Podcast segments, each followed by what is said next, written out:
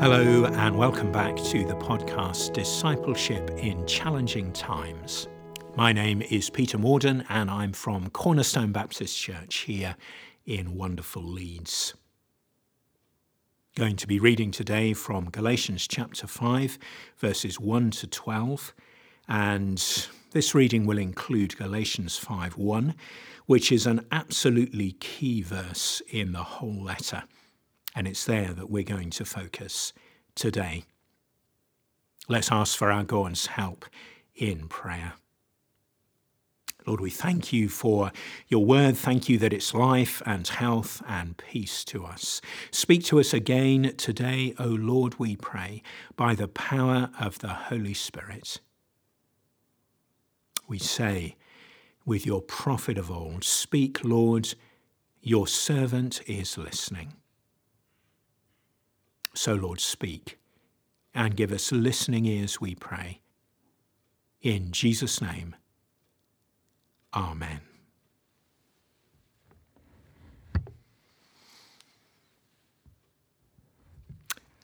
Galatians chapter 5 and verse 1.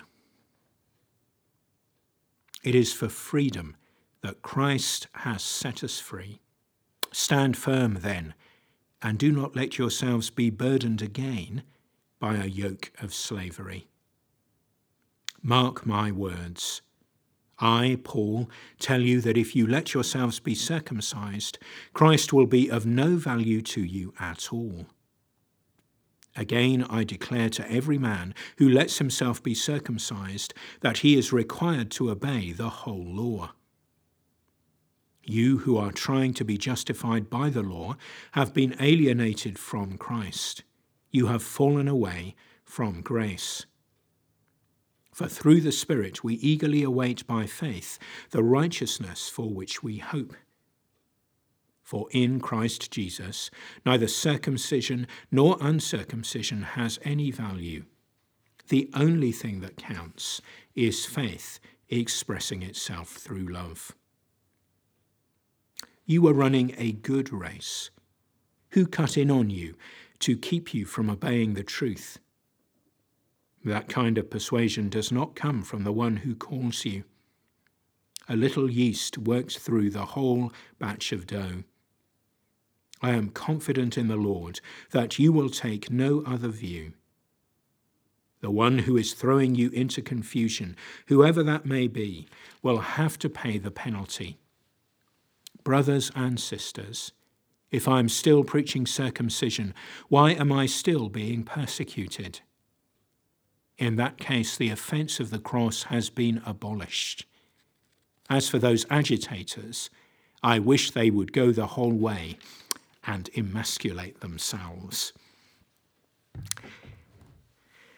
As I said, I'm going to be commenting especially on verse 1 and not on the final verse of that reading. Uh, they're both important, uh, but verse 1 is where I really want to focus.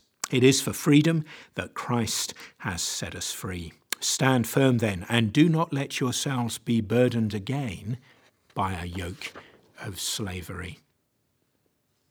There's a really crucial word in that verse which we can easily miss, and it's that word again. Why is it so important?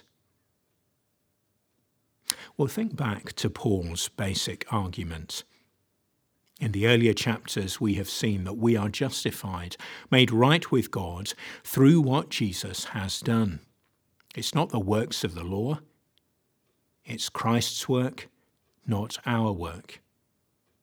Religious observance, whether it's circumcision or anything else, can't make us right with God.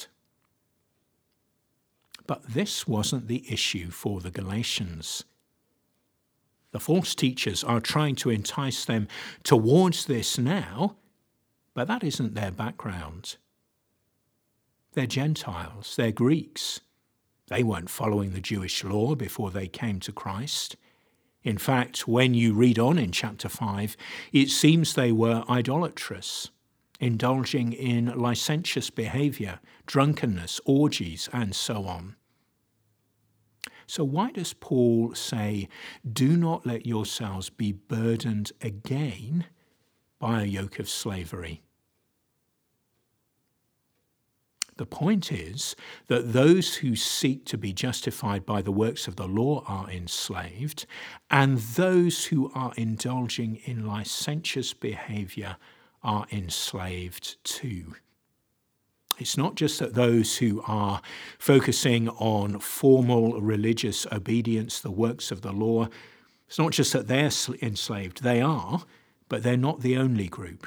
It's also those who are living any old how those who are essentially letting their hormones lead them through the nose. What we are called to is a, a third way, a different way, life by the Spirit. And over the next few reflections, we are going to unpack what this actually means. Paul wants us to live lives that are free but not to indulge that freedom by living according to the sinful nature, which actually is just another form of slavery. So, for those who are seeking to live by formal religious observance, Paul says that's slavery. But to those who, like the Galatians, were living just as they liked, just as they pleased, being led by their hormones, Paul says, don't go back to that again because that was slavery too. Live differently, live lightly, live freely by the power of the Holy Spirit. As I said, we're going to go on to think in more detail about what this means as we consider, for example, the fruit of the Holy Spirit. But for now, today, let's simply recommit to live not how we want, and not according to a lot of external rules and regulations that are, are, formal, that are religious in inverted commas, and which make no difference. Rather, let's commit to the third way, to life by the Spirit. Yes, Lord, today as we come in prayer, we simply want to sit or stand or kneel and be open to you and pray for your forgiveness. Forgiveness for the times when we have indulged in licentious behavior, which might seem free, but actually it's a slavery to sin. Forgive us for those times. And forgive us also for the times when we have seen formal outward religious observance as actually the heart of things when we have had the husk without the kernel of faith and love. Lord, we don't want to go back to either of those ways again.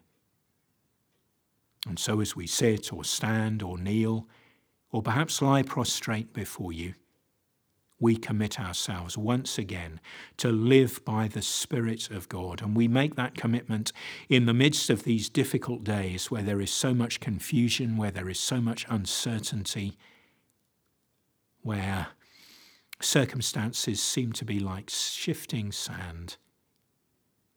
Lord, we want to be committed to you in this time, in this place. We believe that you have called us for such a time as this. So, Lord, lead us on by the life of the Spirit. Help us to keep in step with the Spirit and so live lives that are truly free. We ask it in Jesus' name. Amen.